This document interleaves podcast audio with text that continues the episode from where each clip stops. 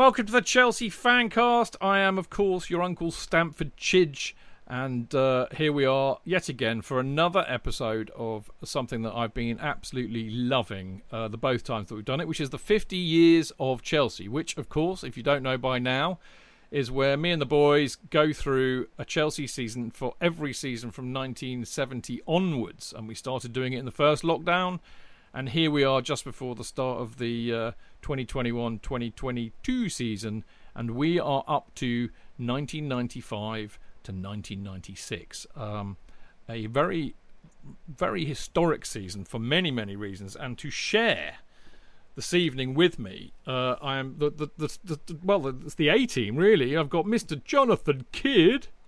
Whoop! Great to be here. And there are only three of us, so it'll go really quickly. Yeah, right. That's my hope, J.K. I, I'm, you know, I live in hope, not expectation. Uh, so we've got J.K. as always, and of course we have the man who we're J.K. and I are very quickly realizing is that without Mark there is no show because he remembers the things so that we don't have to, and it's I'm very glad of it. Mark, how how are you, dear boy? Lovely to see you. Uh, lovely to see you both. Yes, I'm good. Looking forward to this evening the arrival of the rude boy. Yes, indeed, Rudy, Rudy, Rudy, Rudy, Rudy, Rudy. Now, um, before we get into all of that, um, uh, of course, we have to have a look at the kits. And uh, remarkably, this is the first time for ages that we've done this that we only have two kits. Uh, we've got a new home kit, which uh, I actually quite liked. I have to say. Um, it's uh, it's the one. It's it's obviously it's blue, but it's got little kind of white flashings on the shorts. It's got very white socks with the horrible Bates Millwall badge on them, which is a bit of a downer. And of course, it's a Coors kit, but it's got this lovely kind of button thing and little yellow yellow collars uh, and yellow and blue collars. I like that kit. Uh, and we've still got the uh, the Marmite kit or the Tangerine and Graphite kit, which we've got for the rest of this season. But there is no no third kit, no third kit either, which is a bit weird. But uh, J.K. Uh, as our as our fashion guide, uh, what well, say I you about the kit? I think the reason they've got no third kit is that it, the orange and graphite didn't clash with anybody because yeah. it's so weird. It was so bad they yeah. couldn't possibly have another kit. Indeed, indeed. I think they realised that they could wear that whenever. They could have worn that all season, even at home, and nobody would have clashed. Um, but I thought this is my favourite kit actually. Here. Really? I mean, well, I like the Coq Sportif. We've established that as well. We that's a that's a, a, um, a seminal kit. But this in particular, uh, but part of the reason is is because such fabulous football and such fabulous players played in it. That really helps me to appreciate it. But I love the, uh, the little bits of yellow, and I love the white flashes on the uh, on the shorts at a kind of angle, um, and obviously the white socks as well but uh, the um, the little white Y-shaped um, collar bit with the uh, button in it was uh, was uh, always a favourite of mine. I, I, just love the kit. I love the players who played in the kit. That's the main thing, I think. So. Yeah, I think it's funny, isn't it, how we. You know, and I, am I'm, I'm sure Mark that you know J.K. just dropped the old uh, Le Coq Sportif bomb, the 83 84 kit, and, and it's my favourite kit and and I and I like it. It's a nice kit, but I'm, I'm sure it has a lot more to do with the fact that I absolutely adored that whole team. So it's funny how how our views on kits seem to mould with that. No, de- definitely, and again, I'd agree, with JK. This is a really nice kit. I, I like I like this kit. Uh, and I think we talk about the away kit. I think the away kit was very much designed to sort of like be a fashion item. Well, I think this home kit was a fashion item uh, in this 95 6 season because most people were wearing it, and you know, to be really, you know, a fashion icon, you had to have a number four on the back with the words Gullits. Yes, indeed. Because that's what everybody was wearing this season. Well, they were indeed. Well, bef- before we get into that, which we're going to do to death in a minute, just a quick reminder for you lovely people out there uh, that we've partnered up with uh, 3retro.com. Uh, and they have a superb collection of Chelsea retro gear, and they are offering 10% off when you use the 3 Retro 10 code. And if you order over uh, 50 quid of merch, you get free UK delivery. Now, uh, for the you know the link to get you this 10% off, uh, you need to go to our Twitter and Facebook post for this show uh, when I put it up here sometime later today or tomorrow. and uh, just click on their their link there, and it'll you'll get your ten percent off if you use that three retro ten code. So, and they, I mean, you know, they they they, they do quite a wide range actually of shirts, you know, so it's uh, well worth investigating. Now, as Mark's teased mercilessly in the five minutes that we've been on air. Uh, this is a very, very big season for one particular reason, and it, it, it, we always start, as you know, with the in and outs. And uh, right at the back end of last season, the uh, 94 95 season, a certain Ruud Gullit was transferred from Sampdoria for free. Uh, swiftly followed in June by Mark Hughes from Man United for one and a half million. Uh, but other ins throughout the season, which we'll talk about uh, as and when they crop up. But just to let you know, Jody Morris uh, comes through from the youth this year. Mark Nichols also comes through from the youth. Dan Petrescu, Super Dan, uh, he comes in in uh, November from Sheffield Wednesday for 2.3 million, and Terry Phelan uh, comes in in November from Man City for 750 grand. Now on their way out are David Hopkin, who goes to Crystal Palace for 850 grand. Hallelujah! Robert Fleck has flocked and flocked off, I think, or flecked off if you prefer. Uh, we, sent him back to Norwich. You're probably the only people who would take him for 650 grand. He goes in September. Darren Barnard goes to Bristol City uh, in October for 175 grand. Dear old Gareth Hall. Gareth Hall. He goes to Sunderland for 300 grand in uh, January. And Andy Dow goes to Hibernian for 125 grand in March. So there you go. But let's be honest, it's all about Gullit. But we shouldn't forget Hughesy. But let's talk about Gullit first. It was very interesting on the season review what I read, or I watched even, that Gullit in an interview said uh, that one of the reasons he came to Chelsea was that Hoddle was the manager. That was really important for him, and the reason why it was really important was because he knew that Hoddle was into playing a passing game, and that was right for the way that he wanted to play. I tell you what, Mark, um, I wonder if it was also important that Chelsea had just got to a semi final of a European competition, so therefore perhaps had got on the radar of some of these continental players, whereas they might not have done previously. No, fair point. Uh, I, I, think that was a massive part in Colin Hutchinson's sort of set, and, and Glenn Hoddle um, selling the vision of Chelsea to Ruud Gullit. But wow, what a massive signing! That even 25 years on, you know, and you, you see it now that the the people in the know and they're going announce this, announce that. You know, we didn't have any of that nonsense back then. But if you look at the amount of players that have come and gone through Chelsea Football Club over 25 years, the signing of Gullit is right up there in terms of a massive, massive signing. It really was. Yeah, this is sort of like Evening Standard, sort of like front page news. Yeah, it, it was such a big thing for Chelsea to get Ruud Gullit. You know, really sort of mem- memorable times in the history of Chelsea. Like at, at the time, you know, you know, I'm trying to do my day job, and I had half, you know, half of like sort of Fleet Street ringing me up for quotes, uh, TV shows, etc. It was so big. I remember going on a GLR with Gideon Cohen, Fi Glover on their breakfast show, and they absolutely buzzing GLR, you know, like a London radio station. You know, they couldn't believe that Ruud Gullit was not only just coming to play for Chelsea, was coming to London. You know, it was such a massive thing. You know, so yes, really significant. You know, player in Chelsea's history, and again, he's in my top 10, 11, you know, Chelsea team of all time. Yeah, I mean, J.K. It was it, it, it I think it was pivotal, wasn't it, when he it, it just took the club onto a whole new level, and and I think that's the day we became a global club actually, because he we, was one of one of the best players in the world, Ballon d'Or winner. Yeah, obviously, you know, yeah. and and had, had won it all with Milan or Milan. Milan, one is supposed to call it now, being cosmopolitan. Um, but uh, he's my favourite player of all time. Really? Yeah, yeah, without any shadow of a doubt. Uh, he was electrifying, and his ability to, to glide past players um, whilst looking up, looking up for other players was uh, was something that I'll always it will always stay with me.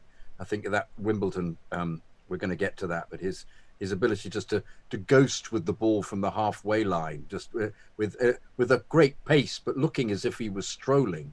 Uh, and strolling, then just strolling by the light of the moon above. Sorry, go on. It's, it's no, automatic. No, I can't help absolutely it. Absolutely required from there. I mean, he he uh, he had it all for me. He, he he was he had a great shot.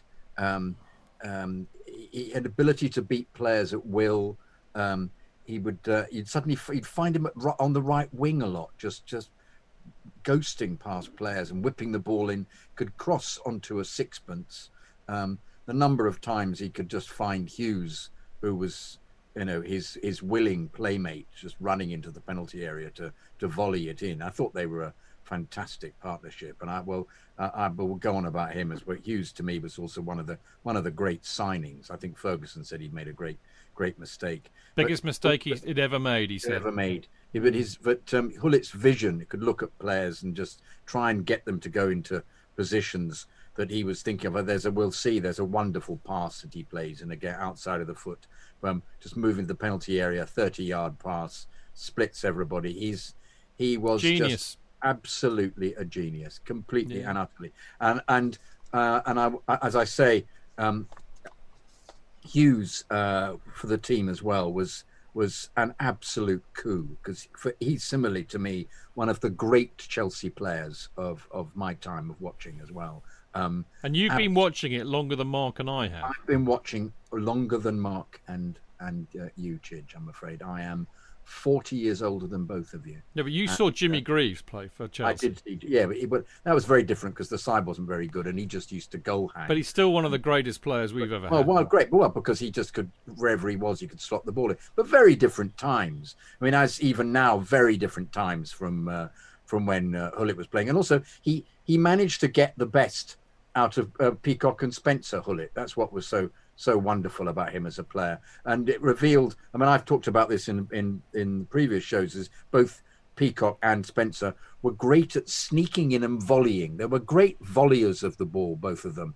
And Spencer this season is absolutely in his element. He scores some fantastic goals. You forget actually once again. You think, yeah, decent player, Spenny, and you you watch the the stuff back and you think God, he really was so accurate, as opposed to poor unfortunate Mark Stein, who um, uh, had his purple patches when he'd score seven in a row in, in seven games, and then would miss the most obvious um, sitters. When you just think, how did he miss that one? And those, so my memories of both of them are are very different indeed. Steen remembering him as a as a kind of just serial for a little period, he couldn't stop hitting the goal brilliantly accurately and, and brilliantly ferociously, a great ferocious shot but Spencer far more consistent, sneaking in in front. There's another fabulous goal we're going to get to where he, uh, I think it's a Gullit cross. He just gets in front of the player and and smashes it into the roof of the net just with timing and getting there. You think that is really an immaculate goal. And uh, um, yes, this was a the the buzz for this season was um, uh, possibly the best that I'd ever had since um, the Osgood period, since the period where we'd won we won trophies, because um, you just thought something must happen here with these players, and and and it did. It did. It was, except it wasn't the consistency of the season that we'd have wanted. But you could see something was being built here as a consequence of bringing these players in. Yeah. And as the season went on, we just, just discussed who came into the side. Petrescu, another brilliant player, brilliant signing by Hoddle, who had his vision and was beginning to make the vision work as the season went on. It yeah, was um, absolutely no. It's a, it's going to be really fun talking about it tonight for all of those reasons. Um, yeah. Mark, the interesting thing that uh, I had forgotten completely, actually, as you do, um, was that we were we were apparently in the the, the ITK crowd. I, I, don't know how the ITK crowd managed to communicate in, in 1995, but apparently uh, we we missed out on Dennis Bergkamp and also interestingly Gazza because his agent wanted too money, but also Gianfranco Zola, who of course we get the next year. So you've got some interesting quotes that you've dug out. Well, I don't know where you've dug them out from, but it's actually I, I look back um, on uh, one of them was a, a, press quote I found from Glenn Hoddle, and I think yeah, one was um, I think it was a piece of the Chelsea Independent where I, I, went to a book launch and I think Glenn spoke at that, and I think he mentioned it there. Yeah, but I, have I've seen it somewhere. But yeah, I remember we were in for Bergkamp because the day we signed Gullit, and, and I said I did that thing with GLR. I also did, I think, Five Live, and I actually said it on the show. Well, what do you think, Mark, about Bergkamp coming? And I go, what? Yeah, so they were in the know. I thought, well, we're in for Bergkamp as well. I thought Bergkamp and Gullit. So it didn't materialise. Arsenal beat us to it. yes. We're, Colin Hutchinson said, you know, we're after Gazza, but his agent wanted too much money. But the Zola one that took me by surprise. So clearly, a year and a half before we bought him, we were looking at him as a player. You know, and Hoddle says, funny enough, Zola was the one I wanted to bring in.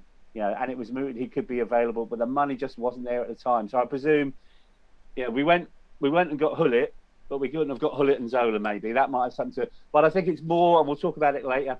Some of the things going on behind the scenes with Matthew Harding and Ken Bates, you know, how much money Harding was prepared to put in for transfer, all the other things going on at the club. But again, you know, we'll get Zola later, but just ha- having Gullit, you know, and the impact he has over the coming months, people wearing Ruud Gullit wigs to, to Chelsea. It was, it was, just an amazing time to be a Chelsea fan. There was, as JK said, there was a real buzz, especially pre-season, uh, about Gullit's arrival.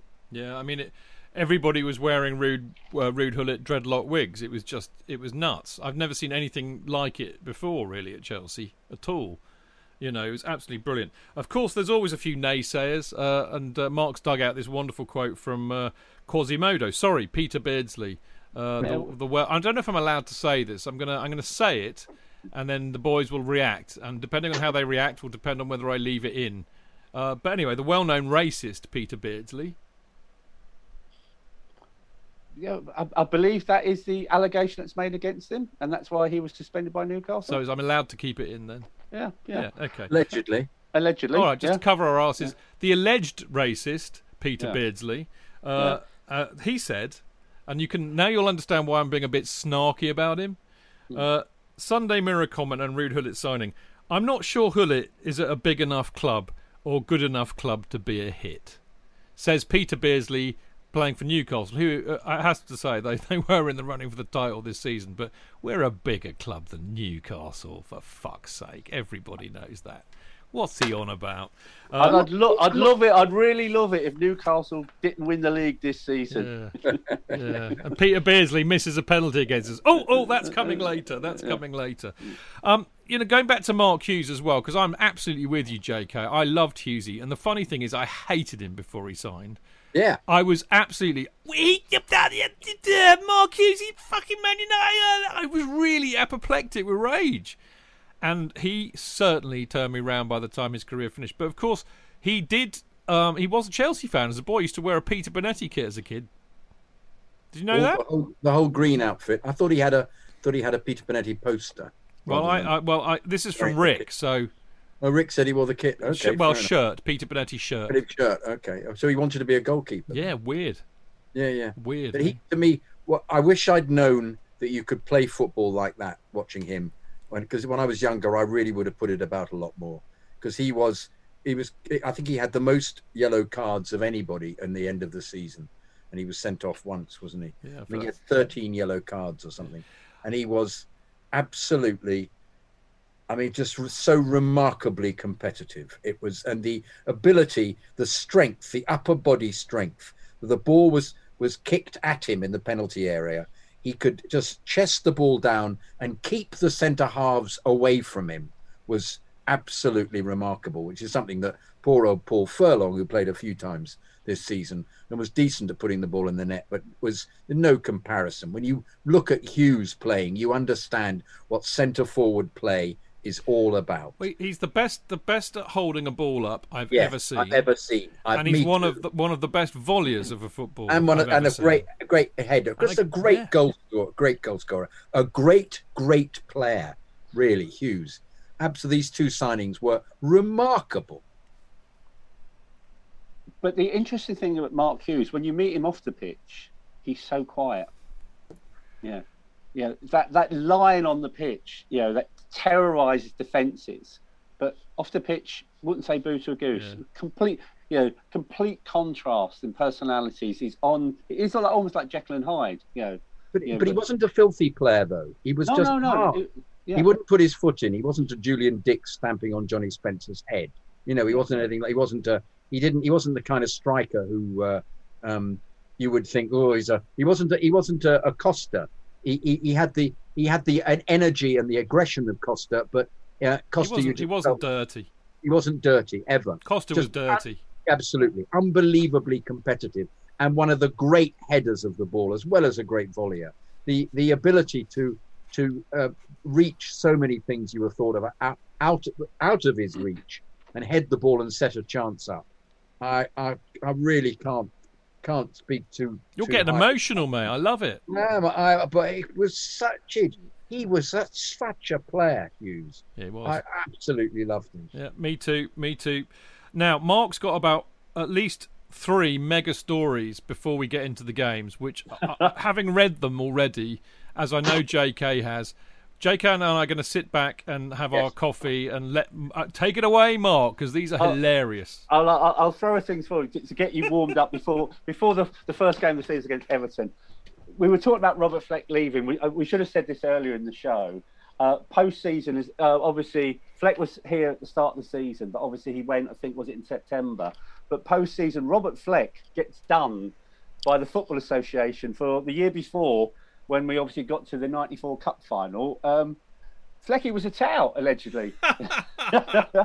he, he got done for selling Cup final tickets that obviously got traced back to him. So the FA um, gave him a five year ban from receiving Cup final tickets and a £300 fine. He probably paid the fine with the revenue he got from selling on the, the cup the cup final tickets. The, the other thing that should, should have mentioned um, is I was really lucky, sort of post season, um, to get the opportunity to play at Stamford Bridge, which was yeah, any Chelsea fan's lifetime ambition.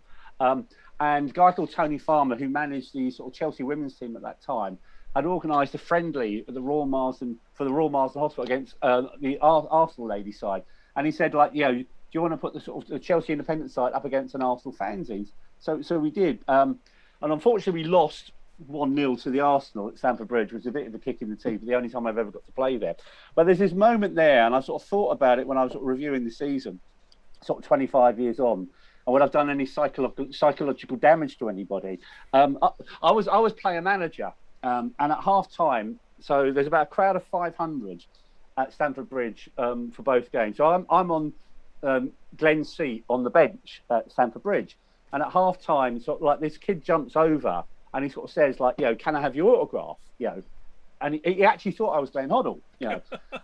yeah, and I, I sort of, yeah, yeah, yeah, children are, you know, when they, they believe something so strongly. So I sort of said to him, no, I'm not Glenn Hoddle, you know. Um, but he said, well, if you're not Glenn Hoddle, you must be something important because you're the Chelsea manager. So I'd still like your autograph. So if I really want to do some psychological, I could have signed the book Glenn Hoddle you know, but I actually signed it in my name. So he was so chuffed to get my autograph. He leaks back over into the East End lower tier. And then this mob of kids all pile down and they all get my autograph. So there's about 20 kids who are now probably in their late 30s, early 40s. They've got an autograph book somewhere with my name in it. And they're probably thinking, like, now, who the fuck's autograph is that? I, I wonder if one of them's Chris Wright. yeah. So we, we were talking about things like autographs earlier before we came on air. So, guys, if, if you've got my autograph somewhere, I apologise. Like I'm not Glenn Hoddle. You know, if it's sitting in your autograph somewhere from that day. But the other thing as well was, um, um, we then had obviously um, a pre-season benefit game for Paul Elliott because I moaned on last week's show about how badly we treated Kerry Dixon. So they got it bang on for Paul Elliott. A pre-season game, 16,000 crowd you know, we play in Porto, and obviously Mark Hughes scores his first goal at the bridge. So, first game, goal, good start. I remember it being a really hot day, and we were still so organised that having last season forgot to apply for the licence, this time, you know, first game proceed, they ran out of beer in the North Stand on a really hot day. Like, you couldn't make this stuff up. But this is absolutely brilliant moment. Um, so Chelsea won up at half time, and Porto equalised in the second half. And I can't remember the Portuguese player's name but it's at the, the, the North Stand, Matthew Harding end. So the Portuguese player, he scores, and you know, as Beckham learns in later years, he runs up to celebrate in front of the Chelsea fans. So while he's standing there, sort of with his arms out, taking all the glory, and bear in mind, this is a pre-season friendly. Some Chelsea fan gets up from his seat and he throws this hamburger, and it hits the Porto player right in the kisser. Yeah, and there's a big cheer from the crowd as fans would do those sort of things. But credit to the Porto player, he bends down, he picks up the hamburger, takes a bite out of it, and then everybody gets up and gives him a standing ovation. Just absolutely brilliant, brilliant moment. Um, but again, same game. Um, guy called Steve Frankham. People who go to Chelsea know Steve. Yeah, know Steve. He used to be yeah, used to be chair of Chelsea pitch owners. Well, Steve was in charge of Paul Elliott's testimonial year. So after the game, and Steve invited me along, he'd organised what I'd probably best call is like a casino on the concourse of the upper tier of the North Stands. Uh, so all the players were there afterwards. I met Ruud Gullit, you know, for the first time and the only time. And again, it's probably the only time when I've met a player where I was absolutely gobsmacked, just didn't know what to say. And I'm tall, I'm six foot, but Gullit towered above me when I got introduced to him. And I was just like a gibbering wreck because he just, he's like, my God, it's Ruud Gullit. He's like, you know, uh, and he just towers over you and like almost not deliberately intimidating, but he's just so bigger personality. So I was just tongue tied. And then I met Bobby Robson, and I actually had time ch- chatting to Bobby Robson. And absolutely, he would be everything you want him to be because he was managing Porto at that time. And he introduced me to his assistant. Uh, and I'd forgotten about this um, uh, until many years later because I, I was actually taken with his assistant because he was his translator at the time. And this was this guy called Jose Mourinho. Yeah.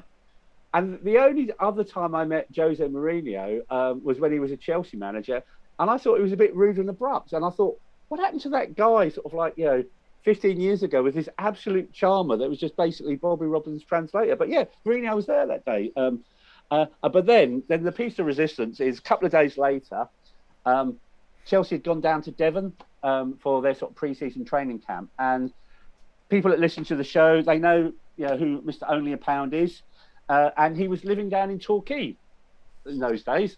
So I went down to stay stay with Dave, and to his credit, he got some great seats. Um, we got seats behind the bench, so we're sitting right behind um, Glenn Hoddle at Plainmoor for the, the pre-season running at Torquay, and like Dave was just lawless that day. Uh, you know, before the game when the players are out on the pitch, uh, and we had arranged uh, with um, the chairman Mike Bateson of Torquay United uh, to go on the pitch and present Ruud with a welcome to sort of Chelsea Football Club flag. Uh, and I've, I've posted photos, and I'll probably do it afterwards of him on the on the pitch with the flag um, of the Chelsea Independent Sports Association. So, you know, Ruud, Ruud was Ruud was great, real gentleman. Really appreciated the welcome. Dave's going round. Kevin Hitchcock to warming up. Dave punches the ball out of Kevin Hicks, arms and nicks it. Colin Hutchinson and Glenn Hoddle on the pitch. You know, Dave just walks across to them, sort of like just, you know, there was just no rules with Dave. But then the best bit, Chelsea win 5 0.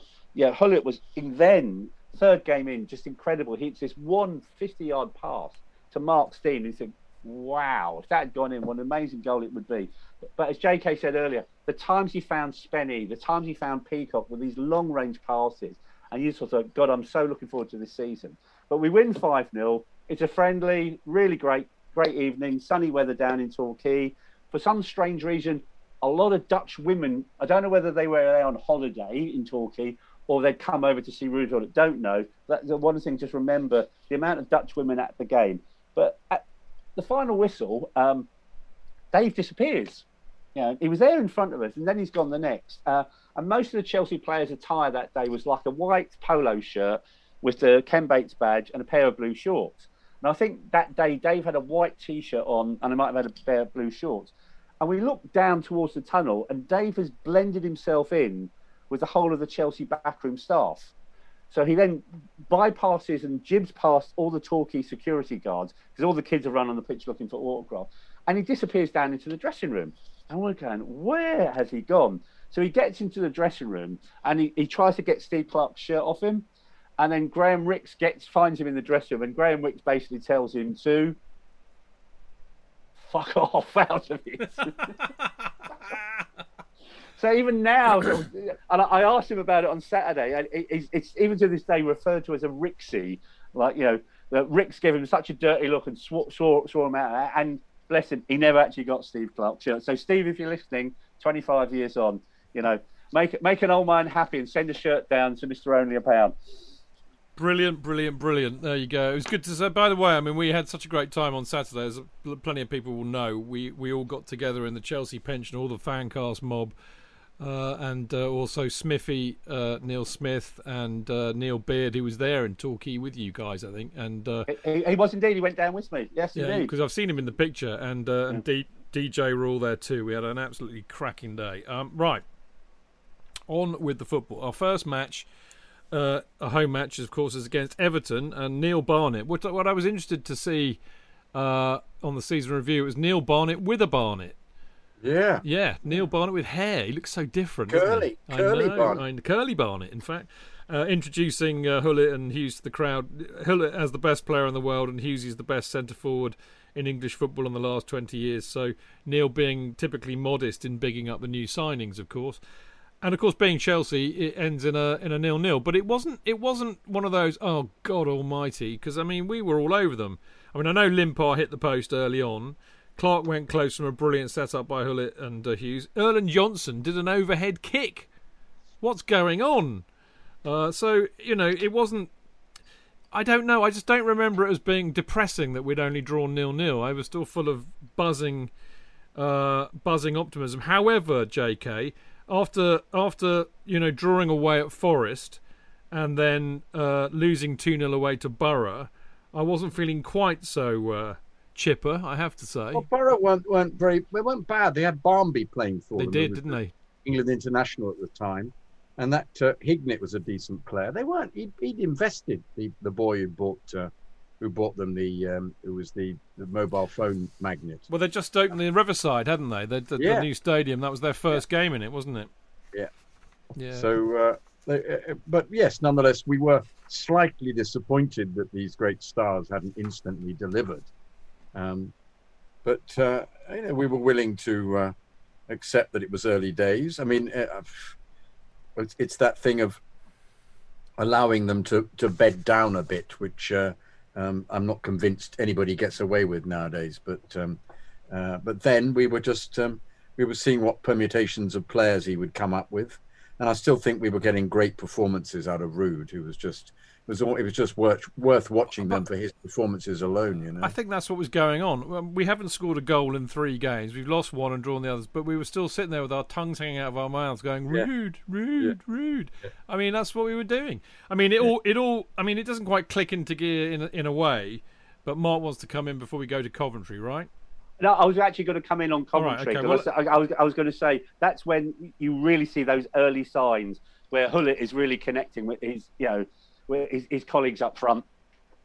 There's an absolutely blinding pass. Well, that that's the one that J.K. was talking about. And I was gonna say, thirty that was when J- yeah, outside of the that's right foot. outside Of, outside his foot, an amazing pass to Mark Hughes for the second goal. But then, you know, Gullit hits the post in that game all over Coventry. But then, as Chelsea does so many times down the years, 2 0 up and we allow Coventry back into the game. We did but I was watching that game and, and was very aware of how um, uh, slow we were defensively, and uh, I think that we we we covered several holes in the team by by um, uh, buying these two and and and playing the other playing Spencer and playing uh, Peacock, and you thought actually this is this is evolving well, but the defence was still a little bit dubious. I mean, I'm afraid I'm going to have to say this.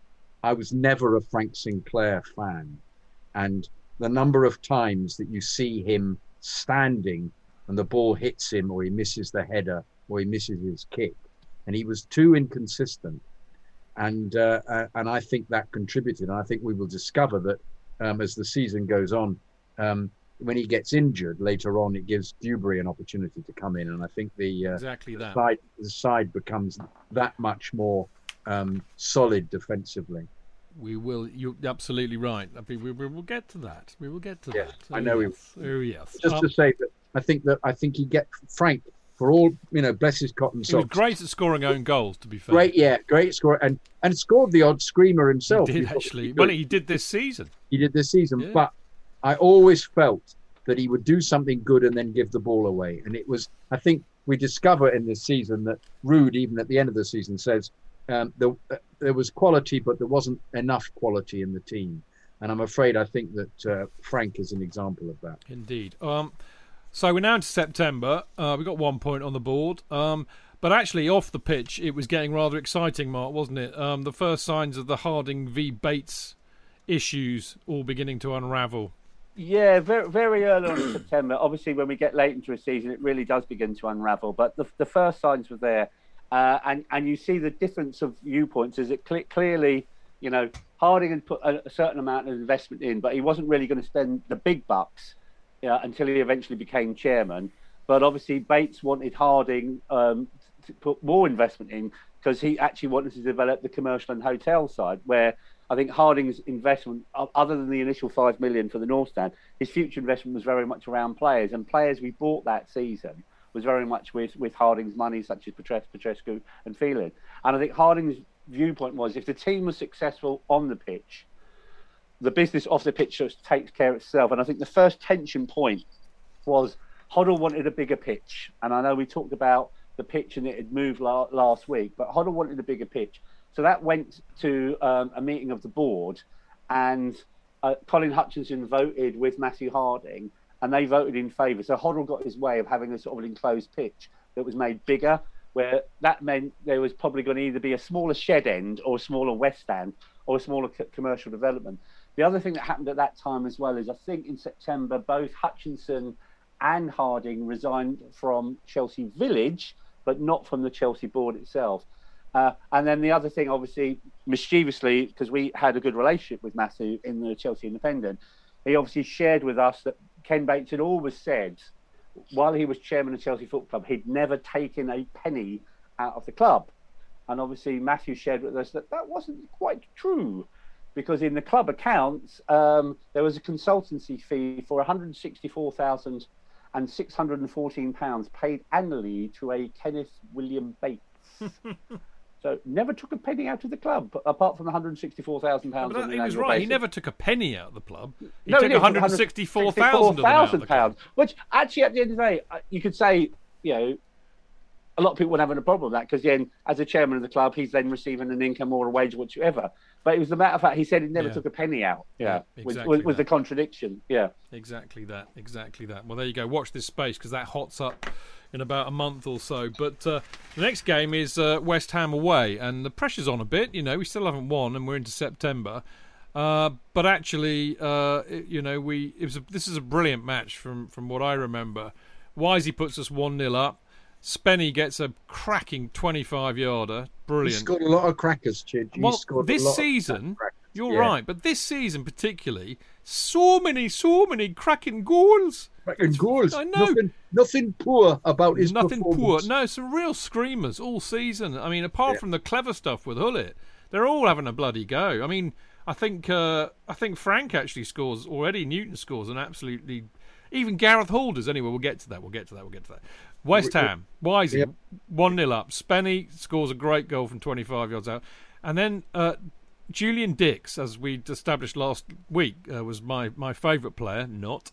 Uh, he stamps on uh, Johnny Spencer's head. He stamps on his head, and he doesn't get sent off. But What he- is he going played- on? He played the innocent very well. Dicks was always very good at going. Stupid "Well, people do that very well, don't they? well, Stupid very- people do that very well. Very, very well. Yeah. Yeah. Uh, if, if VAR had been around, he would have been Banned. drum, drummed off and banned. Yeah. Yeah. Anyway. As a result, Spenny gets this uh, very kind of Terry Butcher esque, Paul Ince esque headband, bandage, basically, white bandage round his hair with his little hair spiking out the top of it, and he, he's clearly on one. I mean, he's he's he's revved up and raring to go. Um, Hutchison then gets one back for West Ham, and then Dicks, not satisfied with stamping on Spenny's head, does a dreadful tackle on Gullit because he kind of like holds him and holds him and holds him, and then puts his body weight on his knee. Did you, did you, did you see that in the review? Yeah. I mean, it looks quite innocent, but I tell you, that is nasty. That it could have broken his leg anyway.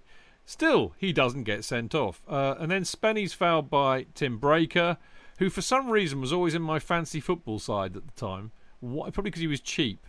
Anyway, um, so Breacker Breacker uh, gives a penalty away. Wise takes it. It's saved.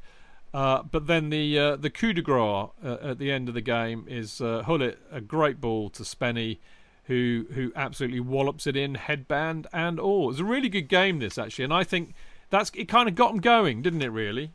Yeah. I think there's a there's a lovely moment uh, on on here as well um, that Gullit um, gives the Sky Man of the Match award to John Spencer, yeah, and I, I, I think that's a really really great moment because already you can see the team spirit in the side sort of like coming through. You know, Gullit, Gullit isn't aloof, big headed, anything like that. He settled into the team really well.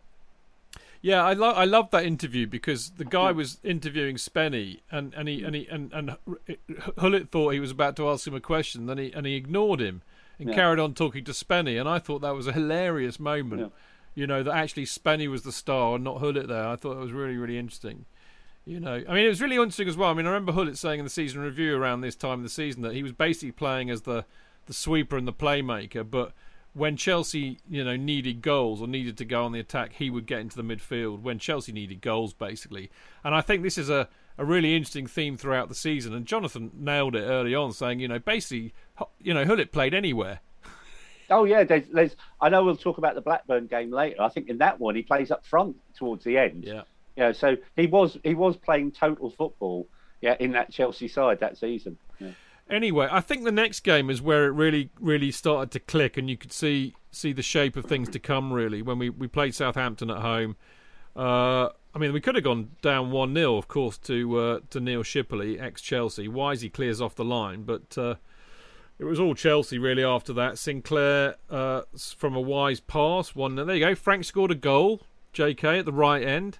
Yes. Uh, and then, uh, but everybody remembers this match obviously for uh, it was Gullit's first uh, Chelsea goal and a brilliant volley for the second, and then Hughesy another brilliant volley from a Minto cross for three 0 and they were they were all superb goals. And uh, as I said, I think uh, Mark, it, it, it was like the, the you know that was the the first sign of things to come, really, wasn't it?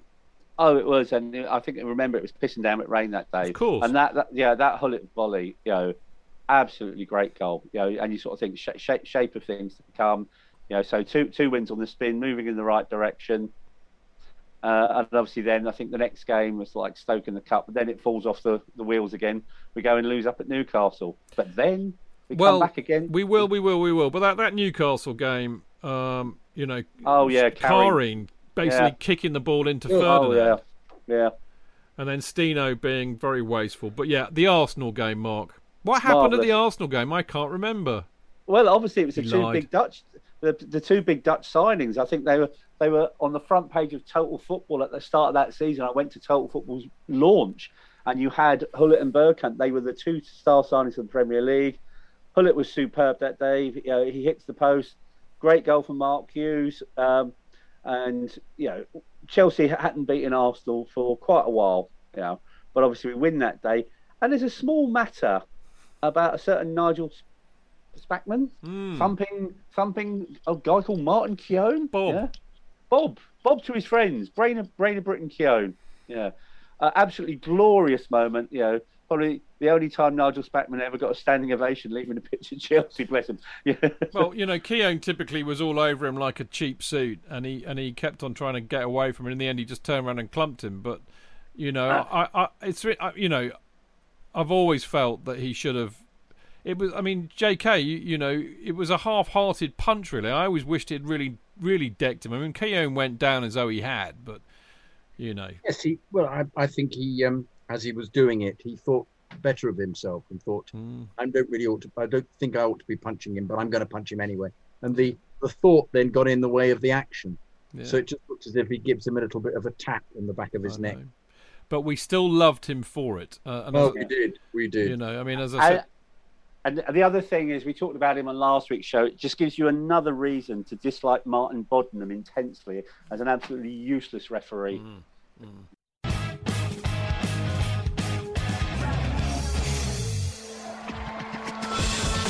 Real fans, real opinions. I'm Jason Cundy, and you're listening to the Chelsea Football Fancast. Up the Chelsea! Footballfancast.com.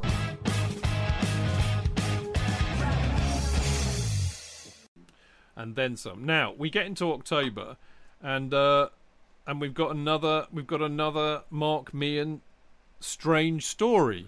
Well, well, it is because obviously, we, we, you know, because we'll, we we have to do the second half of the Bruges games from last week's show, but we we, ha- we had a bit of a dress rehearsal, um, and this is really strange. We got an invitation to go to Eton, you know, so we were supping up our beer and collecting our fags, and we actually played them down in Slough. Yeah.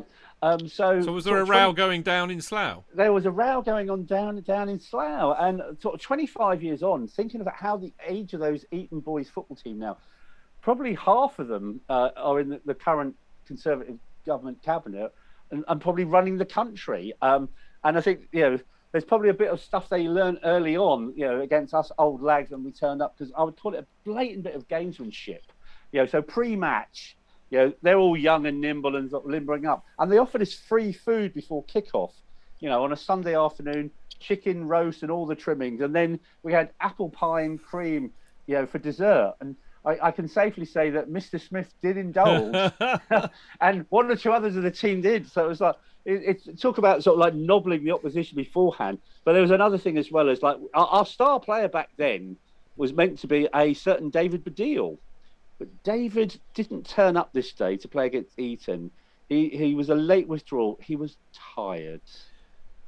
The thing about Baddiel that we should put in, and I, I haven't put anything in the in the notes about this, but of course, at the end of this season, we have, you know, a huge moment for English football. We've got Euro '96, and of course, this is when Baddiel goes, you know, becomes really famous with uh, with Frank Skinner for doing the fantasy football show, and for which I thank them because most shows that I've made in my TV career on football were basically rehashes of the fantasy football show. so I, I have a lot to thank uh, Baddiel, Skinner, and indeed Andy Jacobs, and I think Paul Hawksbee. They they all worked on that show, didn't they?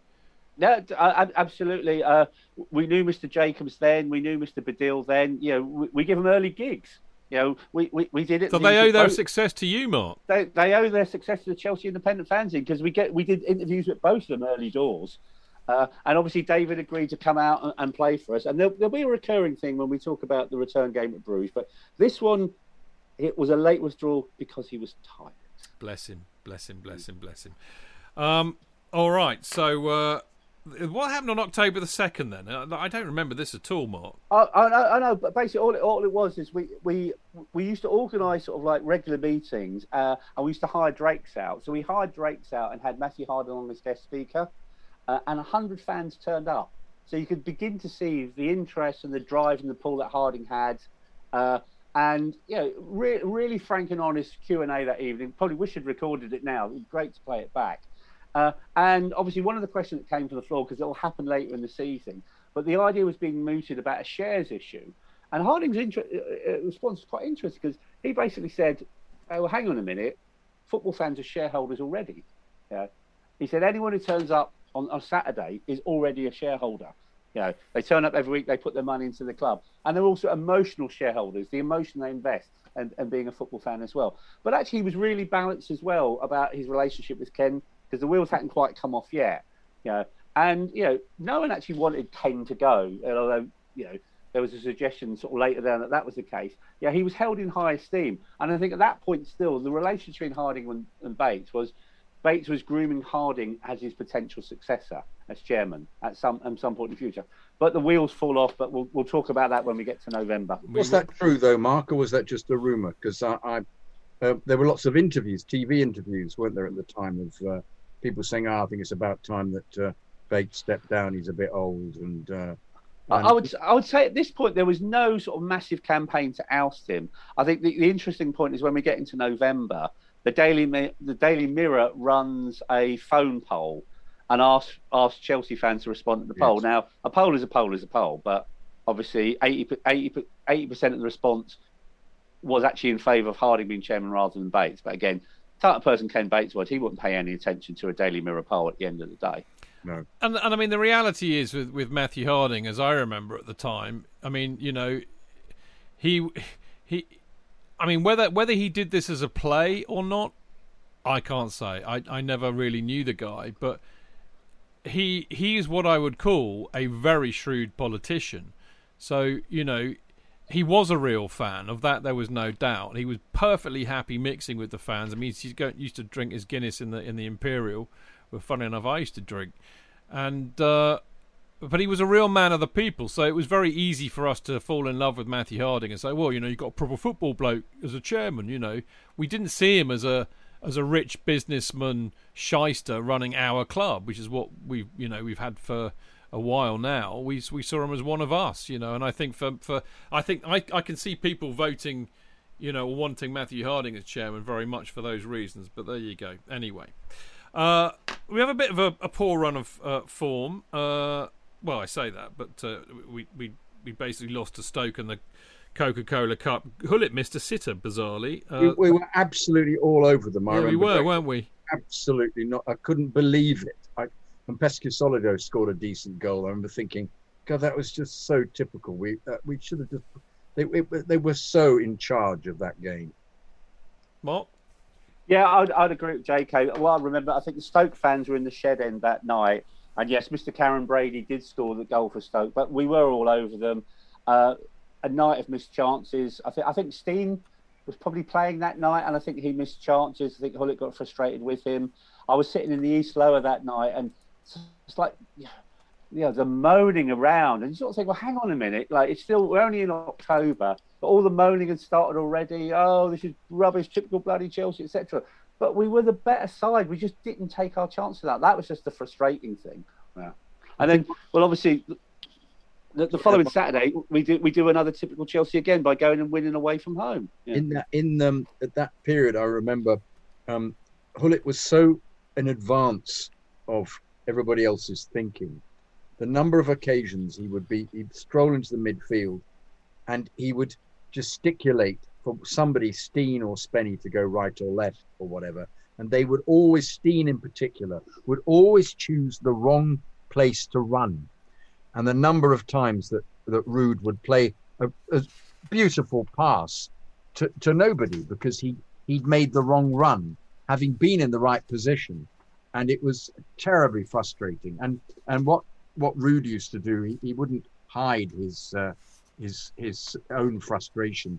Would do a rather large gesture and hit his head, or even go with holding his hands in the air from time to time, uh, basically saying, "I'm surrounded by idiots. You know what am I doing here in this team?" But it was, I'm afraid, was particularly um, Stein, who just wasn't on his wavelength at all. Indeed, indeed, indeed, indeed. And as Mark says, we then went up to Villa Park and won 1 0. Uh, uh, really good goal, actually. Again, I mean, talking about Hughesy and his hold up play, as we were earlier on, he does really well, well for. But but Chid Dennis also in this, and JK made reference to it earlier. Frank, looking at the team lineup, Frank Sinclair is out injured now, and David Lee comes in. No, he's not. begins- Are you, well, are you Is sure? Are you Oh, sure? oh, I'm sure. I'm sure. I'm sure. I sort of looked at the team That's, this morning. that's not that's not when he breaks his leg. No, no, it's not when he breaks his leg. He, he's Or no, he does his knee, doesn't he? Yeah, he's missing injured for this game because David Lee plays.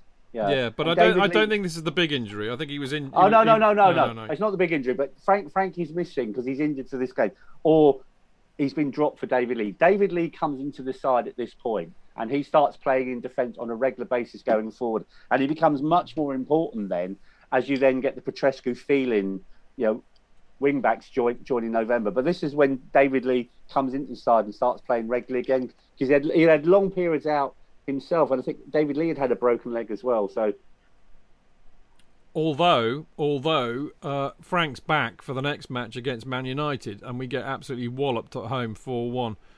Oh, uh, yeah, absolutely shocking we were that day. And oh. Frank, Frank gets sent off, doesn't Well, he? Well, Frank, at uh, 90 minutes, he basically completely hacks uh, Brian McClair down. Uh, probably because Brian McClair had the temerity to score on 85 minutes. But uh, I don't know. I mean, maybe they were just really, really good that day. I mean, I don't really have any memories of it. I mean, JK, do you I remember this one? Which I- one? the United game? Yeah. No, we were just awful. We were just, you know. I, I, I, I remember it for non-football reasons, yeah, because United outclassed us that day. But I watched the game uh, with a guy called Andy Cairns, who was in the Irish band Therapy. And if you remember Del Amitri, the lead singer whose surname I can't remember, his first name was Justin. They had a song called "Always the Last to Know." So I watched the game with them. Yeah, and I, th- I think you know they, they were great company. I was sitting with them in the, the East Upper that day, um, but you know, so I might have had a good time. But, but my other memory of this is on the back of that day with Andy, and I did an interview with him. He invited me and about ten of my Chelsea friends. He put us on the guest list for their next London gig, which was at Brixton Academy. So, like, really looking forward to go down it. But we chose the absolute worst night of the year to go and see Therapy play at Brixton Academy. It was the night of the Brixton riots. so the safest place that night was obviously cars being set alight and fighting with the police, etc., was probably the Brixton Academy. The, the only thing afterwards, the after show party that Therapy had, and I, I think the pub was called the Canterbury Arms. But if you live in Brixton, the pub next to Brixton Police Station was where Therapy had their after show party. So again, um, by then, when the gig is over, you know, there is a, a long line of police from all over London guarding Brixton Police Station. And obviously, inside the cordon is the Canterbury Arms. So again, if there was a sort of like a post gig pint in a part of London that, where riots taking place, you couldn't have chosen a safer place to actually have a post show pint where therapy were having their, their, their next to Brixton police station because you're surrounded by thousands of police officers. Brilliant, brilliant. Um, our brilliant run of form continues. By the way, we're now in tenth position, so we're like you know m- mid-table. Let's be honest. Uh, we then play Blackburn away. Um, now were Blackburn uh, the uh, champions, weren't they? I think. Yep. Yeah, they Yep. were. So they were Yep. a decent side, but they they absolutely humped us three 0 um, And I mean the the you know the, the two things about this match that occurred to me. One is um, something that you alluded to earlier on, J.K. But I, I mean, watching it all back on on the season review this weekend, it seemed to me that Chelsea were just leaving themselves so open at the back, and were getting hit on the counter a lot. And I was thinking, well, hang on, you know, Ruud's supposed to be playing sweeper, but ends up playing centre forward. So there was just such a a kind of focus on attack, and they were leaving they were leaving the, the barn door open at the back a lot. And I think good teams like United, you know, United that goal that Giggs scored, for example, you know, good teams with pace were really hurting us. Blackburn did the same. But of course, as Mark was mentioning a minute ago, the other thing is this is when Frank Sinclair did get injured and carried off, and he actually missed the next 16 games. Uh, but that did open the door for Michael Duberry because he, I think he was on loan at Bournemouth, and they called him up and got him back. Yep. Um, yeah, but I mean, also uh, Gullit was was really pissed off, wasn't he, Mark? Oh, I was at I was at this game. Like, yeah, and Blackburn was always a good away trip because they had a pub behind a Wayhead called I think the Fernhurst or something. yeah. So it was always a good fun at Blackburn, and we we were just so bad that day, and you could just see the frustration. You could see the frustration with Gullit, where you think, "What am I doing here?" Because they clearly, the players on the pitch, they just weren't on the same wavelength. And, and again, yeah, I, I, I do feel for Mark Stein because yeah, he, he'd had a sort of purple patch the previous season, but this season, whatever he tried to do, it just Didn't didn't come off. it, it, it didn't come off. You know, so Hull- Gullit, you know, Gullit is setting up chances twenty four seven, yeah, and they're just not being taken. And then obviously, as a fan's point of view, you can see, you know, it's it's not working. But it, it wasn't just that; it wasn't working for Furlong either, because Furlong starts the game up front, and Steins comes on and replaces him and gets all these chances. You know, so it wasn't working for either of them. And then you sort of say, well, hang on a minute, where is Johnny Spencer? He's he's nowhere to be seen. You know, so I know Spencer will come into the side later. So you could see Gullit's frustration. You know, uh, and again, I think the following home game we play Sheffield Wednesday at home, and Bates has a pop. You know, not just at the players after that loss to Blackburn, he has a pop at Hoddle as well. You know, so you sort of think, oh, hang on a minute, because like a couple of days afterwards, I went to a book launch in Drake's by a- a lady called Khadija Buckland, who'd done a, a 25 year anniversary of the FA Cup win, and Hoddle's at the event, and I, you know, um, I went I went to his press conference at the event, and they were the only question they were asking was if a new contract was offered to you because he was in the last year of his contract, would he sign it? And he wasn't prepared to discuss it. Yeah, he was really sort of coy about that. So you began to get in rumours like Bates is slagging him off in the program. You know, side of poor. You know, is this a sign that Hoddle might be heading out the door? Interesting stuff.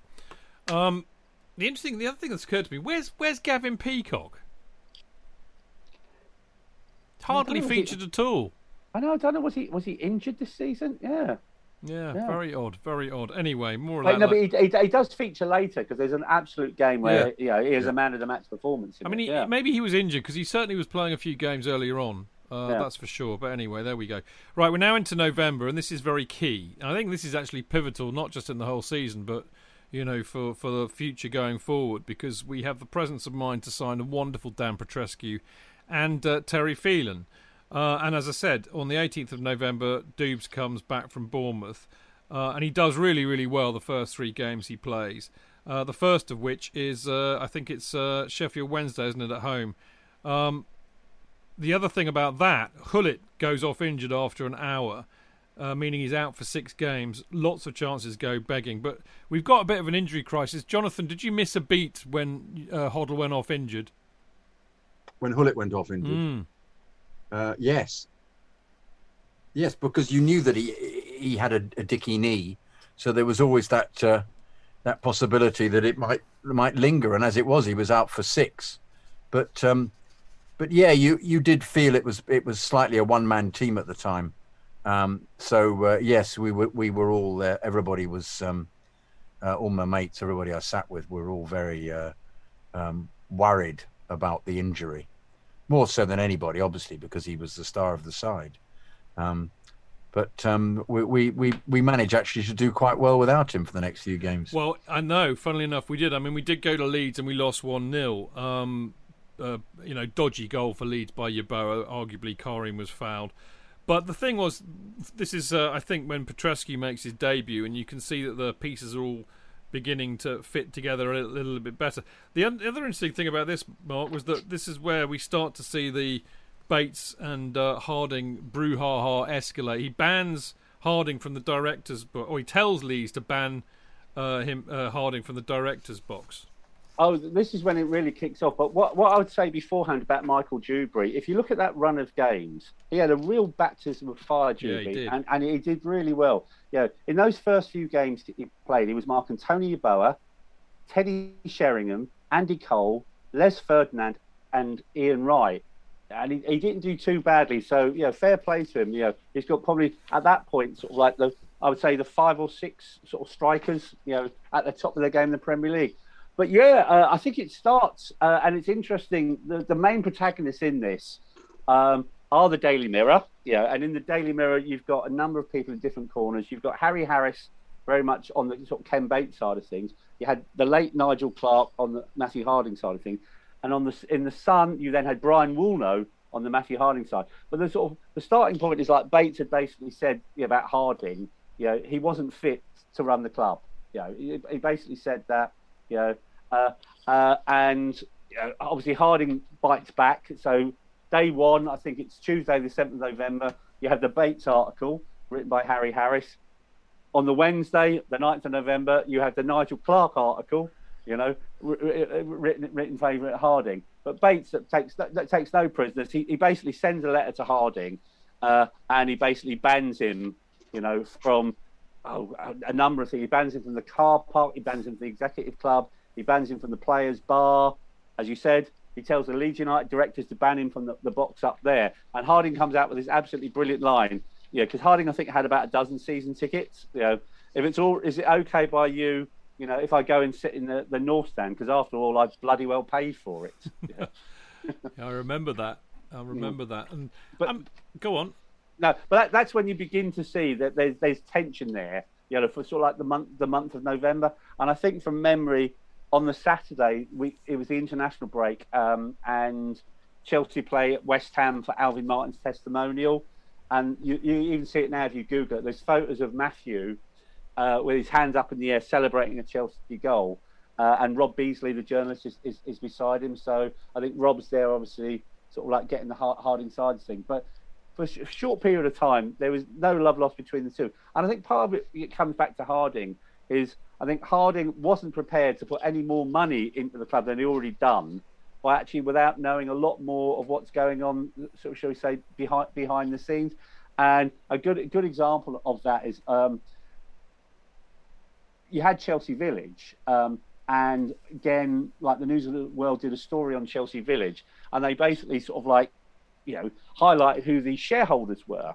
Now, at that point, you know, there was 102 million shares in Chelsea Village, and Ken Bates spoke for 100 of those 102 million. But I don't think any of that was Ken's money. It was like other people's money.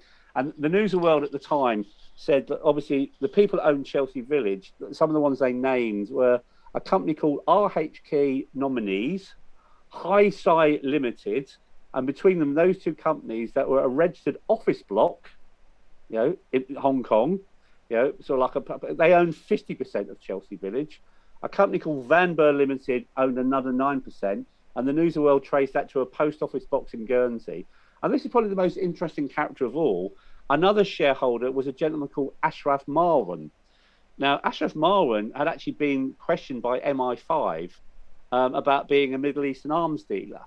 Uh, and, and Marwan, if you Google Marwan, Marwan, Marwan is sadly dead now, um, but Mar- Marwan was um, supposedly a Mossad, Mossad spy. So Bloody hell. so we, we, we've got these really interesting people who own our football club. And what I found fascinating about that time and when, when Roman takes over is, God rest his soul, I remember Tony Banks saying at the time, he said, oh, we're not sure about this Russian bloke and where his money's come from.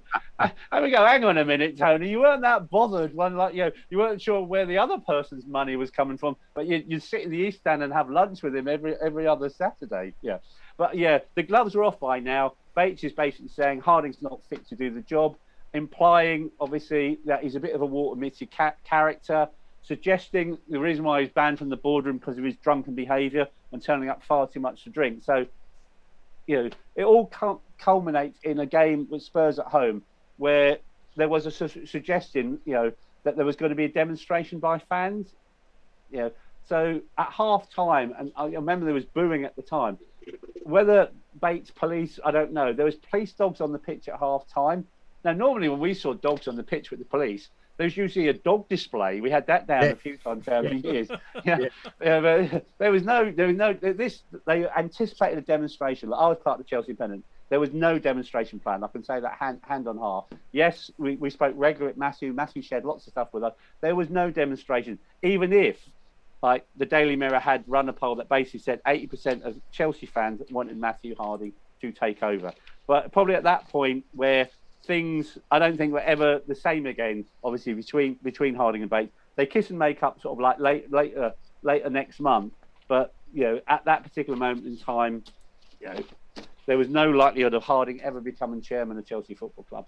Now, I never really understood what was going on. I'll be frank with you, and I have to say I still don't understand what's going on, Mark. Sorry to be. Uh, No, Um, that's fine. I think ahead, Har- go ahead.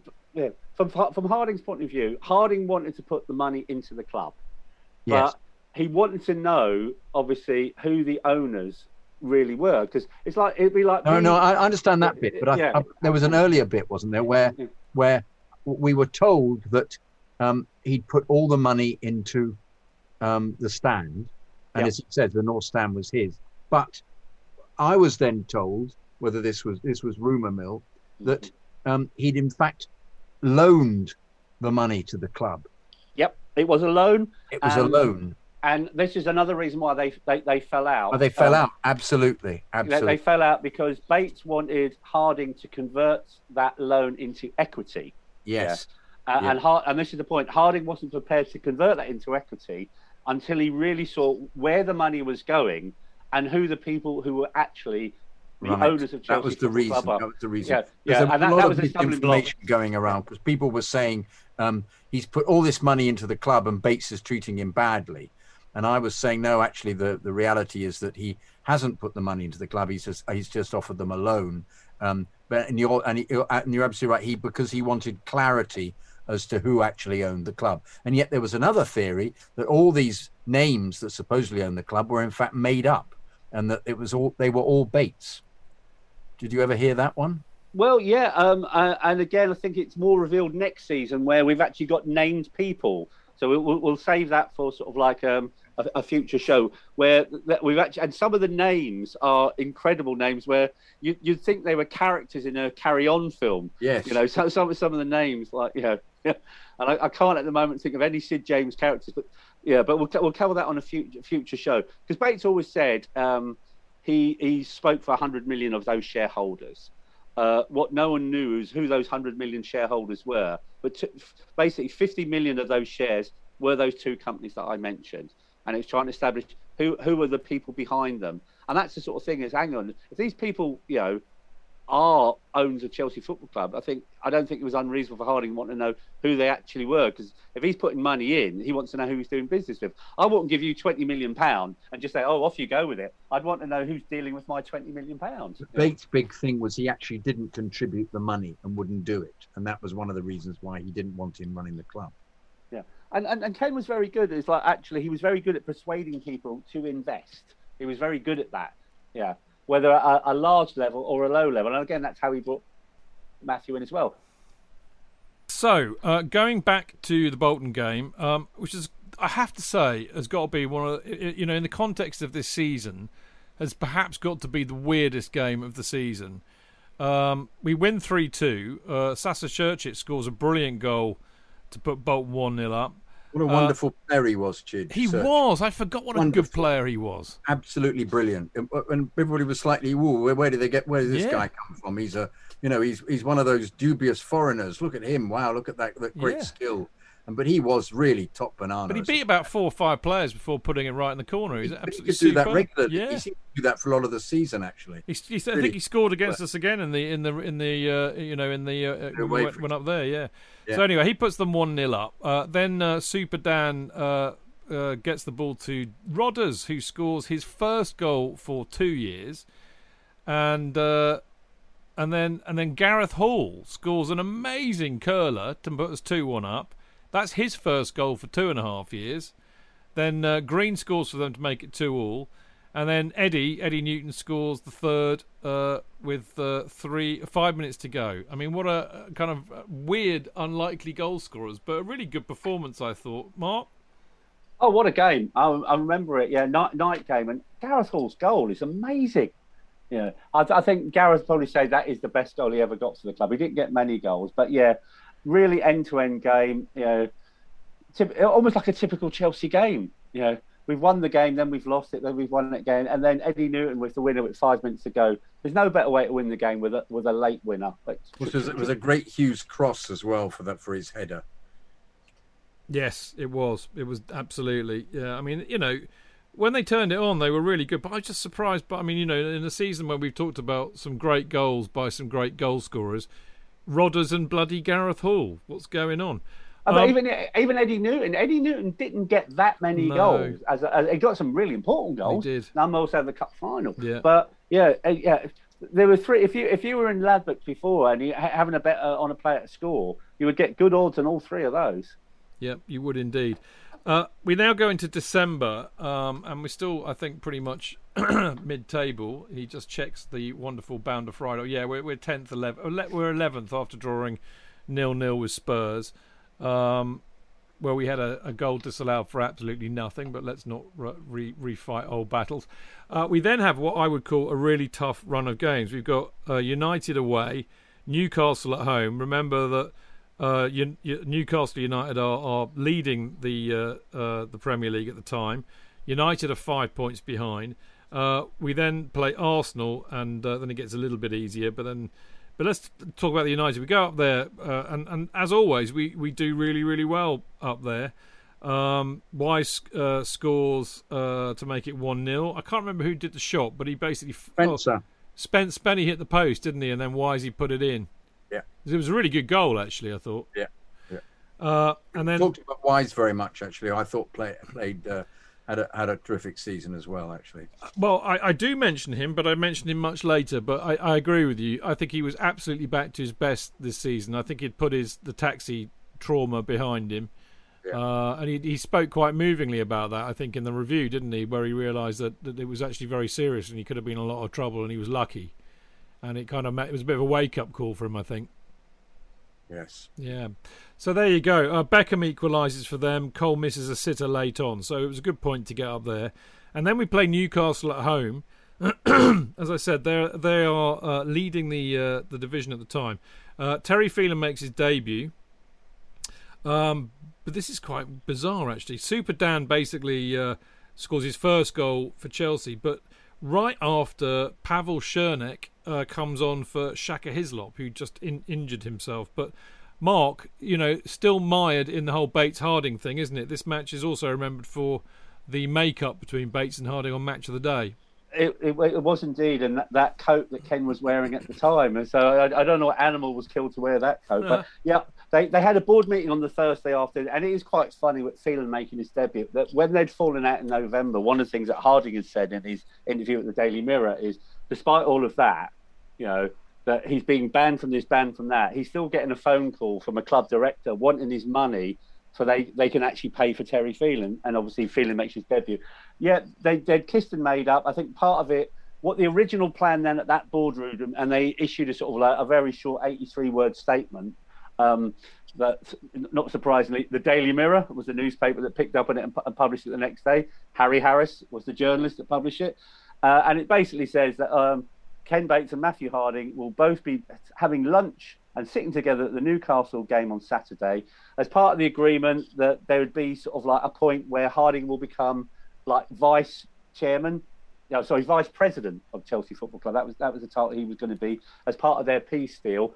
Bates, as part of the peace deal, would concentrate on the commercial development that was Chelsea Village, because obviously Hutchinson and Harding have already resigned to Chelsea Village. And Harding would have responsibility for player purchasing in partnership with the manager. And Harding would chair a subcommittee on player purchases. And obviously, no sooner than he does that than uh, Terry Phelan joins and has a, has a marvellous debut and plays a key part in the remainder of the season. So at this moment, we have peace in our time. We do indeed. As a postscript, did Srnicek not have a wig? Was that not a wig? Is that a he- syrup, mate? Yeah, I- and he, he, he I thought there was a, a program where, where he explained what kind of wig it was, and it was like a, a complete wig that he glued on. Did you never see that that program? That's Am amazing. I didn't know that. No, no. He, he- he's passed away now, isn't he, sir? Yeah, yeah. yeah, yeah, yeah. Yeah, yeah. yeah. Died quite recently, I think, Yeah. didn't he? Well, within the last kind of few, few Unless years. I'm confusing him with another first division goalkeeper who had a wig. One of them, I thought it was him, but it wasn't just a you know a little syrup or bit on top. Was the whole thing that he glued on. like a helmet. like exactly exactly. But if you look at his hair, it looks like a helmet. Yeah. Yeah, of course, Shaka Hislop's now uh, ESPN's dude in the states, isn't he? On their on their Yeah. Premier League coverage. I love his accent. It's just so thick and creamy. It's got that Yeah. lovely Caribbean lilt to it. I Yeah. do love his accent. Bless him. Um, so there we go. Talking of Caribbeans, we haven't heard from Kenroy for a while, have we? I wonder how Kenroy is. Kenroy, if you're listening, tell us how you are. Anyway, um, moving on. Yeah, Arsenal go up to Highbury. Uh, and we draw one all. Spenny puts us one 0 up, and then very annoyingly, very annoyingly, Lee Dixon uh, equalises with two minutes to go. Bit frustrating to say the least. Um, and then we've got Wimbledon at home. This is a very strange. Oh, we play No- City next, don't we? I, oh, I'm reading ahead, aren't I? Yeah, we've got City next. Um, oh yeah, this is important because uh, Ruud's back, and uh, boy, have we missed him! And he makes a huge impact. Of course, uh, he lays on uh, a goal for Peacock with an absolutely superb pass again, one 0 uh, and that's how it stayed. Um, that's his first game back after six weeks, and, and, and, and I think we can all agree we, we had missed him. Uh, I think we had definitely missed him. Yes, Mark. That, well, uh, Oasis were on the pitch beforehand. What's all that about? Yeah, they, they- were. Like, I, I went up to Maine Road. This is sort of like the Saturday before Christmas, which is notoriously, you know, not great for attendances. But Oasis were in their pomp at that time. If you think 1995, What's the Story, Morning Glory has, has been released. You know, so I don't know whether or not you know they were going to play at Maine Road for a gig or they'd got a gold record. But I, I do remember Oasis being on the pitch, and that was that was around that whole Blur versus Oasis thing. I think um, Country House um, got to number one, and uh, I think Roll with It was number two. So you know that it was it, it was around that time, you know, that you had all that because I, I remember I did a front cover of the Chelsea Independent, and I took the photo from that book launch. Yeah, and I made a joke about you know Hoddle decides which side he's on because they were all, always asking was he Harding or Bates, and I just basically said that he was um, uh, Blur were a better band than Oasis, and the late Alan Collis who did the Red Card fanzine was good friends uh, with Noel Gallagher. So Alan, being mischievous, showed that front cover to sort of Noel Gallagher, and I think Noel Gallagher was saying unkind words about the fanzine I was editing at that time. Bless him. Yeah, Yeah, he's got a great he- sense of humour, hasn't he? he, he can fuck off. so so articulate. The, the other thing I was I was going to say, yeah, Gullit came back for that game, and even though we didn't do too badly when he was out for that six weeks, we won the game. You just noticed the difference, and, and and Peacock's there again, so he sets up the winner for Peacock. Yeah, we, we really missed him badly, so it was good to have him back. It was indeed. Uh, right, we've got two more more games before the turn of the year. The, uh, both at home. The first one is against Wimbledon, uh, which is a match that many, many, many people remember. Um, the first, I mean, you know, Super Dan puts us one 0 up. Uh, then Robbie Earle equalises. Spenny goes close. Why does effin Efan Ekoku always effin score against us? I don't know why, but he puts um, them two one up. And then it all really kicks off, doesn't it, JK? Uh, Vinnie Jones absolutely does Ruud Gullit. He goes straight through the back of him, quite rankly, uh, quite rightly gets sent off. Um, unbelievable, unbelievable. And apart from that, uh, Duberry gives away a penalty which Kharine saves from Holdsworth, and then Robbie Earle uh, gets one off the line from Mark Hughes. So we, we... I think um, I think was at his, his most unpredictable in this game because the uh, um, the the first Earle goal, the, the Earle goal from the corner, he's mm. riveted to the spot, and um, uh, and this was the problem I had with him in this season. He could he was he was both um, sweet and sour. He was chalk and cheese. He was uh, uh, he could do a fantastic save and then just go missing, and his penalty save from Holdsworth was was great, but he'd already given the goal away earlier on. Um, an interesting thing about Holdsworth, from then on, we were associated with buying Holdsworth for the next next few seasons. When in doubt, oh, Holdsworth's coming, you'd think, yeah, he's not a bad player, but whether that was once again all just um, pie in the sky, I suspect it was. But uh, there was somehow some feeling that he was a um, um, uh, a notch above Spencer and uh, Peacock um, as the as the years went on, and I I didn't think that was the case. But no, he's decent player, but it, it never happened. No, so. I agree entirely with that. Mark.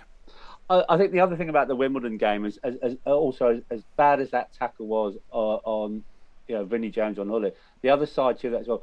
Vinnie Jones was still popular, you yeah. know. So yeah, when he came back, you know, he got a great round of applause, like you know, because he'd, he'd only been gone a couple of years, but in that split second, he undid all that popularity. You know, Jones actually got booed off the pitch by the Chelsea fans. But then Hoddle has a go at him as he's going off the pitch, you know, and then he has a set to at Hoddle, you know, as well. So the, the, the boos got louder and louder. And from then on, you know, when he came back, and we play him later in the season as well, Jones just get booed all the time. You know, so he'd gone from being a hero to very quickly being a villain in Chelsea fans' eyes, purely and simply on the basis of that tackle on Gullit. Mm, no, quite understandably. Uh, right, we then have Liverpool at home. Uh, this was a great game, actually. Um, lots of very good goals. Spencer, great volley from a Super Dan cross. I mean, this is the interesting thing. I mean, talk about impacts like Ruud, but Super Dan makes an impact immediately, doesn't he, when he comes in uh, in in November? you know, goals, assists, terrorising uh, poor, un- unsuspecting left backs. He's brilliant. Anyway, he lays fabulous passer of a ball. Yeah, well, yeah, absolutely brilliant. He lays on a goal, a great Spencer, uh, another great Spencer volley. McManaman equalises from a great shot from 25 yards out. Spenny gets another one, 2 1, and then McManaman gets another 25 yard drive to make it 2 all. Spenny hits the post. And McManaman goes. It's like the Spencer and McManaman show. It's bizarre. Anyway, McManaman goes close with another long range effort, and uh, and then Gullit uh, crosses to Dennis Wise. He goes close when it was in fact easier to score. But a real, a great game actually. And uh, Frank, Wise he was missed a complete sitter. He did. Yeah. Well, I said it was easier to score. I don't know how he missed it. I wanted to give it even more emphasis. It was okay. Would you, would you would you like to give it more emphasis? Yes, it was shit. Okay, there you go. Mark. Well, the, the, other thing as well for us, uh, as well as being an absolutely cracking, cracking game, and I said I'd uh, make reference to it because I talked about last week's show. We finally got round to having our second leg of our European Cup Winners' Cup game against the Bruges Supporters Club. So they came over en masse from Belgium because obviously some of them now are season ticket holders as well. Chelsea, the Belgian Blues. So we played them at Battersea Park on the morning of the Liverpool game. Um, we hired the pitch there, and again, there's a theme emerging here. Our star signing, Mr. David Baddiel, once again failed to turn up. he wasn't tired this time. He was seeing his girlfriend, so he couldn't. He couldn't make it. So we were doing really well. Um, we ran into a four-two lead. Know, so we'd lost the first leg two-one. So we're five-four up on aggregate, and there was a moment, you know, in the game like David's brother Ivor used to play for it. Ivor sadly gets injured, uh, and Neil Smith was refereeing. So we didn't have another ref. So Ivor goes off injured, but has to referee the game. And Neil comes on in midfield in place uh, place of him. And I don't know whether it was the, the loss of Ivor or him becoming referee because he gives a penalty uh, to Bruges. You know, so there's no home bias there. We actually concede five goals in five minutes. So going from a four-two, it ends up like a, a, a Wimbledon centre court tie-break situation. You know, so we end up losing seven-five to the Bruges Supporters Club, and we therefore lose nine-six on aggregate. And there was this w- rather annoying thing. Um, what the Bruges fans used to do every time they scored was this large, loud, throaty cheer that sounded like "your," and you can imagine hearing that five times in five minutes. You know, no, the whole idea of playing support was, you know, on the back of Dublin said was to build a relationship, you know, with opposing fans. But actually, do you know, at the end of it, we wanted to fight with them as well. By the way, a postscript to that, but David Baddiel's girlfriend, who he was going up with, is Mo- Morwenna Banks, who of course he then who's Oh, you in, married her, of he course. married her, Yeah. and they're in Peppa Pig, and I asked her out Oh, But really? before or after he was married Well, to her? you- you- before why didn't you? happily before Why didn't you ask her out the day of that game, and you could have turned up to play for us? he could have done, and also I then might have gone out with her. She turned me down. What, did she say why? Well, no, I asked her out on the answer phone, and she had a very strange answer phone that said, "If I don't reply, it means my answer phone isn't very good." She said, "Not working very well," which I thought was quite canny, because I said I wondered if she'd like to go for a coffee.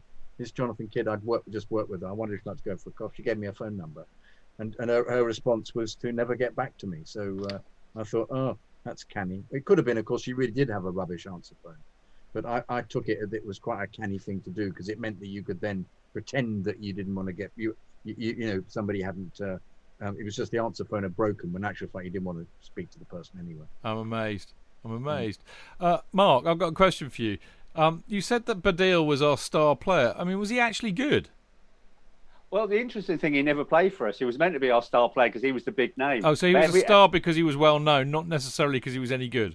Yeah, yeah. I n- never saw him play because every time we organised a game, there was there was another reason why he couldn't make it. oh mark if only i'd known you then i'd have turned up to all of them oh goodness and I, but i obviously wasn't as well known as him unfortunately so i could have been your your non-star player i could have been your your player because i'd been in a couple of shows with him Yeah. but uh, but i obviously wasn't as well known as him so, uh, Yeah, You should have had Damon from Blur.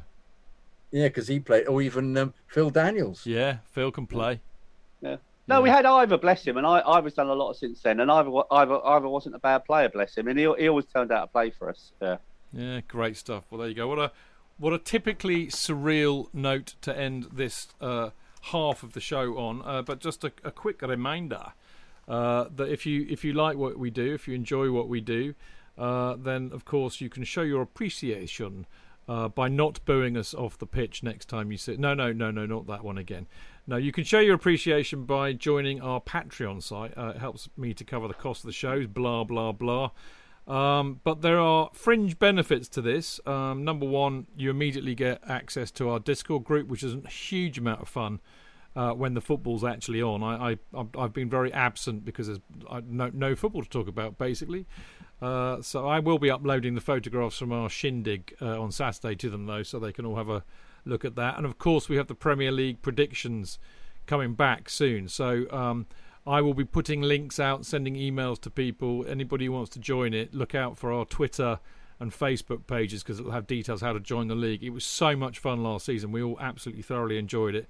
That will get you into the Discord group too because there's a whole channel on there dedicated to the league. And of course, last but by no means least, you get a Kerry Dixon mini banner, a replica of the one that hangs in the uh, Matthew Harding end. So there are plenty of good reasons to do it, other than just saying, thank you, chaps, we enjoy what you do. Now, if you want to do that, it's easy to go to patreon.com forward slash Chelsea Fancast. And as I said, there's no pressure, really, it's, it's entirely up to you. Uh, and uh, you know, it's only about a dollar or a quid a month or five a, a month, something like that. So it's up to you entirely what you do. But we love you for it if you do. Uh, right, we will be back after a very short break.